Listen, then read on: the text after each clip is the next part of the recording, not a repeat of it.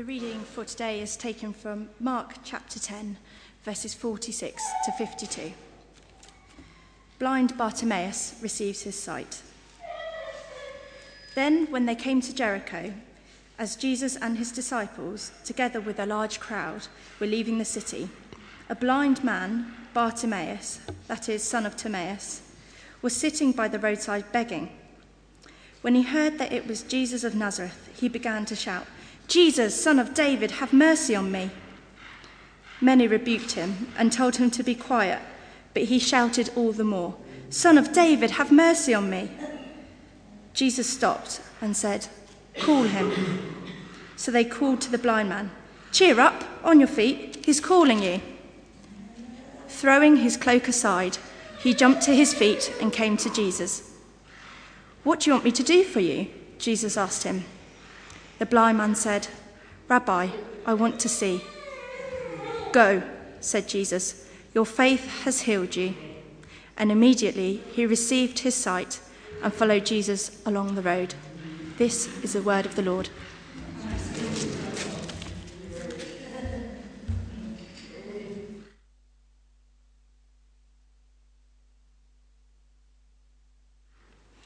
Good morning. Shall we pray? Father, as we look at this, this story, this encounter between Bartimaeus and Jesus, Father, would you speak to us through it?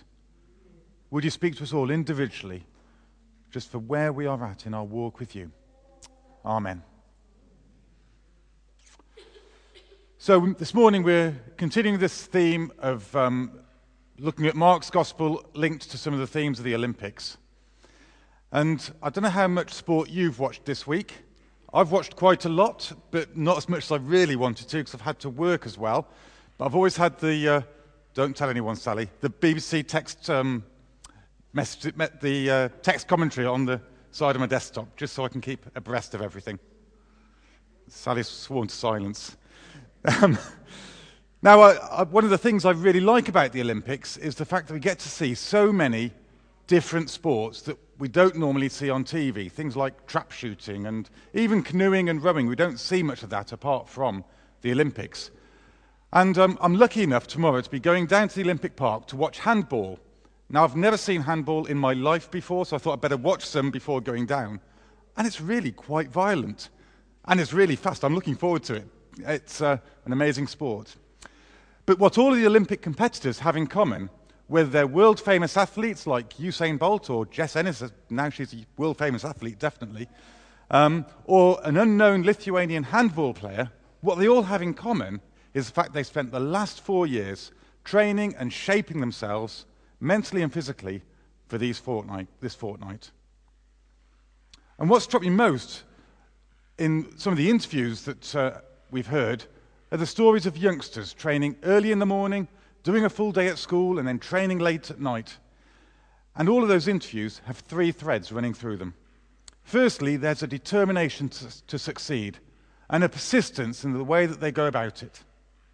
Secondly, there's faith in their coach or their teacher and the talent they've got.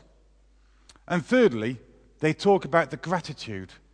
The gratitude, whether it's to their parents who ferried them around places and sacrificed lots for them, or to the PE teacher or the coach who first inspired them.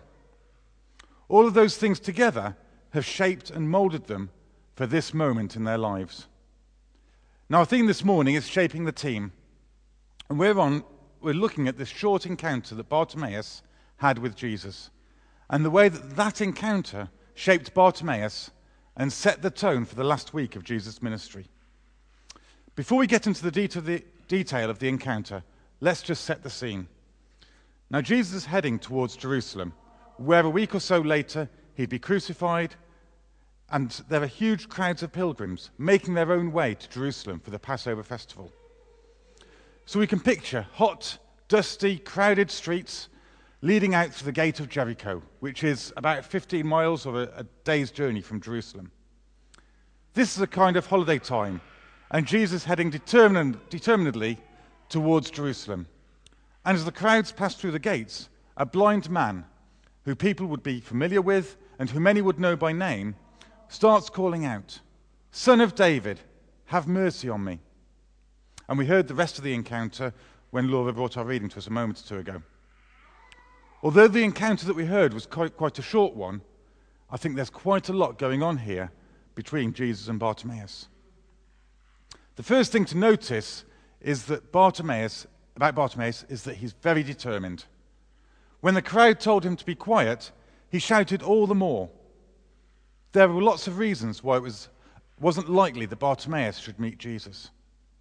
First of all, there was a big crowd of people, all pressing past, so just the practical issue of getting close to Jesus would be difficult.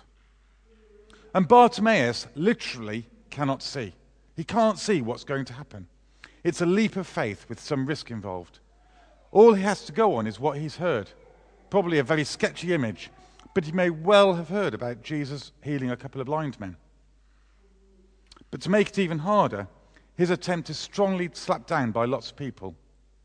Mark tells us many rebuked him and told him to be quiet. And this probably came from lots of people who were offended by him using the term son of David, because the Jews said son of David was the Messiah. The word that Mark uses, rebuke, means that they were, they were probably judging him and were telling him to be quiet in a sharp and stinging way. Whoever was telling him to shut up, the result was that he shouted even louder, keeping on in the face of criticism, obstacles, and people's opinions. In many ways, Bartimaeus exemplifies some of Jesus' earlier teaching. In the Sermon on the Mount, on prayer, Jesus exhorts us to ask and it will be given to you, seek and you will find, knock and the door will be opened to you. For everyone who asks receives, the one who seeks finds, and to the one who knocks, the door will be opened. But that passage means much more than a one off ask, a one off seek, or a knock. It's written uh, in a way that means keep on doing something that you're already doing. Keep on asking. Keep on knocking. Keep on seeking. In the same way that these Olympic athletes keep on training even in the middle of winter and at the dark times in their lives, we need to continue to be persistent in our relationship with God. We should keep on asking, keep on seeking, and keep on knocking. Bartimaeus showed in the way he was persistent enough to ignore what the crowd was saying and to reach his goal to get Jesus to notice him. The second thing to notice about Bartimaeus is his faith. As I mentioned earlier, the Olympic athletes show huge amounts of faith, both in their own ability and in the training regime that their coaches put them through. When they're on the starting line, they have faith that all their training and preparation will help them get them to the finish in first place. So, what about Bartimaeus? Jesus, Jesus said to him, as he said to many others through the Gospels, Your faith has healed you. You see, here is this blind man, sat by the side of the road, and despite all the hustle and bustle, he calls out, Jesus, son of David, have mercy on me. He's not there being shy and retiring, whispering who he believes Jesus is. He's shouting it, You are the son of David, effectively saying, You are the Messiah. How do we display our faith? How do we show that we are part of Team Jesus? Now, I'm not suggesting that we all start literally shouting it as we walk down the streets. Some of us might get arrested. Um, but we do have to put our faith into practice at work, down the shops, having coffee with our neighbor. Jesus has called us on an adventure with him. If we are to be part of his team, then we need to start flexing and stretching our faith muscles. Now, as I'm sure you can tell, I go to the gym regularly and play football. You can tell that, can't you? No? My wife said you'd say that. if I have a few weeks without doing anything, I notice two things. First of all, I get a bit flabby or a bit flabbier around the middle. And then, secondly, when I do go back and, and play a game of football or, um, or do a spin class, I get exhausted really quickly. Faith is just the same. If we don't exercise it regularly, it becomes flabby or tired. The writer to the Hebrews gives us a great definition of faith. He says, Now faith is being sure of what we hope for and certain of what we do not see. He then follows this definition with uh, stories of men and women through Jewish history that have been examples of faith, from Abraham to Moses and many others. And as he says, I don't have time to tell of all the examples. But what does that mean for us? How are we to demonstrate our faith? How do we flex our faith muscles and get ourselves in shape? Last week, Tim was talking about being called, about taking our place as a member of Team Jesus. He said this If you're, you or I want to be a part of something big, and I mean really big, to be sent by Him to, be, to declare His love wherever we are, then we have one simple task to begin with be with Him. This is where we start and finish our faith journey. To be able to share our faith, to be able to act in a way that naturally speaks the truth of Jesus. When we're at school, on holiday, at home, we need to be listening to Him, learning from Him, acting on His call on our lives. It's the same for the athletes that we're watching on TV this week. The reason they can cycle around that track faster than they've ever done before, or win a rowing event by a whisker, is because they have been with their coaches day in and day out. It's that that gives them faith in their abilities and the reason they can be certain of, that, of the outcome. If we spend time with our coach, Jesus, then we can begin to understand the call that he has on our lives. One of the questions from our home group notes this week was, What has Jesus sent you to do? And it was great to hear of all the different things, uh, from our jobs to our home life, from running alpha courses to street pastors. That's what's great about showing faith. It's something that is vital to our spiritual health, but it's possible to do in every single moment of our lives. Now, I don't know how many of you watched the rowing yesterday morning, um, but the British double sculls, the women's double sculls, I'd have to say the picture of the uh, girl rowing bow when they won, just her mouth wide open of amazement, was, was fantastic. And it's plastered across the papers this morning. But um, after their win, they were interviewed by uh, John Inverdale on, on the TV. And Katherine said, Katherine Copeland said this I don't want this to sound like the Oscars, but I just want to say a massive thank you to my mum and dad. And then she goes on to say about her coaches and all that sort of, all the support that she's had through her, she's only been rowing for three or four years or something silly like that. And, um, and the people that have helped her through those difficult times. And the third thing that Bartimaeus did was to show gratitude. He showed thanks to Jesus. After being healed, Mark tells us that he followed Jesus along the way. Now, what that often meant in biblical times was that he literally became a disciple of Jesus. It wasn't just sort of wandered down the road with him, but he followed Jesus. That's what it meant. His gratitude for that healing was so great that he dropped everything and followed him. Jesus had given Bartimaeus a new life, a new chance, a new start, a new vision, a new hope. And that's also what he's given us. But how grateful are we for the life and the things he has given us? Paul in 1 Thessalonians says this Be joyful always, pray continuously, give thanks in all circumstances, for this is God's will for you in Christ Jesus. And to try and illustrate what Paul meant um, by all circumstances, I want to read an excerpt from uh, the book The Hiding Place by Corrie ten Boom. And it's about her time in a, a German um, prison camp in, during the war. The move to permanent quarters came the second week in October. We were marched ten abreast along the wide cinder avenue. Several times the column halted while numbers were read out. Names were never used at Ravensbrück. At last, Betsy's and mine were called. We stepped out of line with a dozen or so others and stared at the long grey front of Barracks 28. Betsy and I followed the prisoner guide through the door at the right. Because of the broken windows, the vast room was in semi twilight. Our noses told us first that the place was filthy. Somewhere, plumbing had backed up. The bedding was soiled and rancid. We followed our guide, single file, the aisle was not wide enough for two. Fighting back the claustrophobia of these platforms rising everywhere above us, at last she pointed to a second tier in the center of a large block. To reach it, we had to stand on the bottom level, haul ourselves up, and then crawl across three other straw covered platforms to reach the one that we would share. With how many? The deck above us was too close to let us sit up. We lay back, struggling against the nausea that swept over us from the reeking straw. Suddenly I sat up, striking my head on the cross slats above. Something had pinched my leg. Fleas, I cried. Betsy, the place is swarming with them. Here, and here, another one. Betsy, how can we live in such a place? And I heard Betsy, show us, show us how. It was said so matter of factly, it took me a second to realize that she was praying. More and more, the distinction between prayer and the rest of life seemed to be vanishing for Betsy. Koresh said excitedly, He's given us the answer. Before we asked, as he always does, in the Bible this morning, where was it? Read that part again.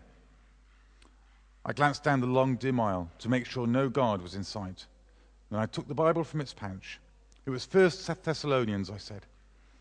In the feeble light, I turned the pages. Here it is Comfort the frightened, help the weak, be patient with everyone.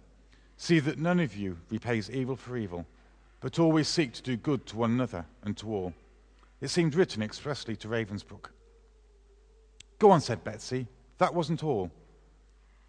Oh, yes. Rejoice always. Pray constantly. Give thanks in all circumstances, for this is the will of God in Christ Jesus.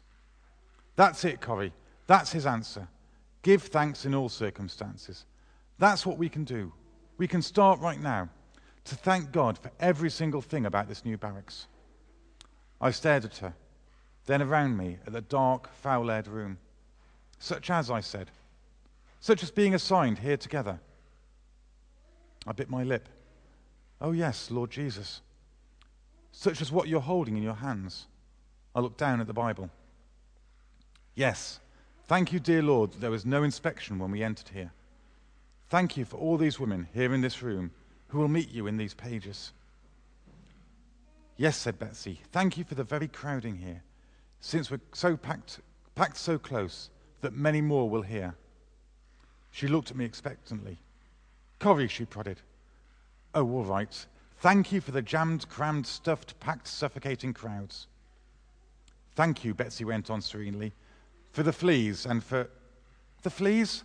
This was too much, Betsy. This was too much. Betsy, there's no way even God can make me grateful for a flea. Give thanks in all circumstances, she quoted. It doesn't say in pleasant circumstances. Fleas are part of this place where God has put us. And so we stood between tiers of bunks and gave thanks for fleas. But this time I was sure Betsy was wrong. We're probably not in similar situations or circumstances. Yet sometimes I find we all find it, I'm sure we all find it very hard to be thankful to God. It takes a matter of will, of determination, and of faith to be thankful, even for the fleas. So, what does this brief encounter between Bartimaeus and Jesus have to teach us? Firstly, Bartimaeus displayed persistence despite the efforts of others. Are we persistent in our relationship with Jesus? Do we keep on asking, keep on seeking, and keep on knocking? Secondly, Bartimaeus showed faith in Jesus as the Son of God. And because of that faith, he was healed. Are we showing our faith in our words and our actions wherever we are, at work, at home, or on holiday? Finally, Bartimaeus was so grateful that he dropped everything and followed Jesus. Are we always thankful to God for everything he has given us, whatever the circumstances? Let's pray. Father, may we be inspired by this story of the healing of Bartimaeus and also by the athletes we see as we watch the Olympics on TV. May they always remind us that we need to be persistent in our relationship with you, that we need to find opportunities to flex our faith muscles, and that we should never fail to express our gratitude to you always. Amen.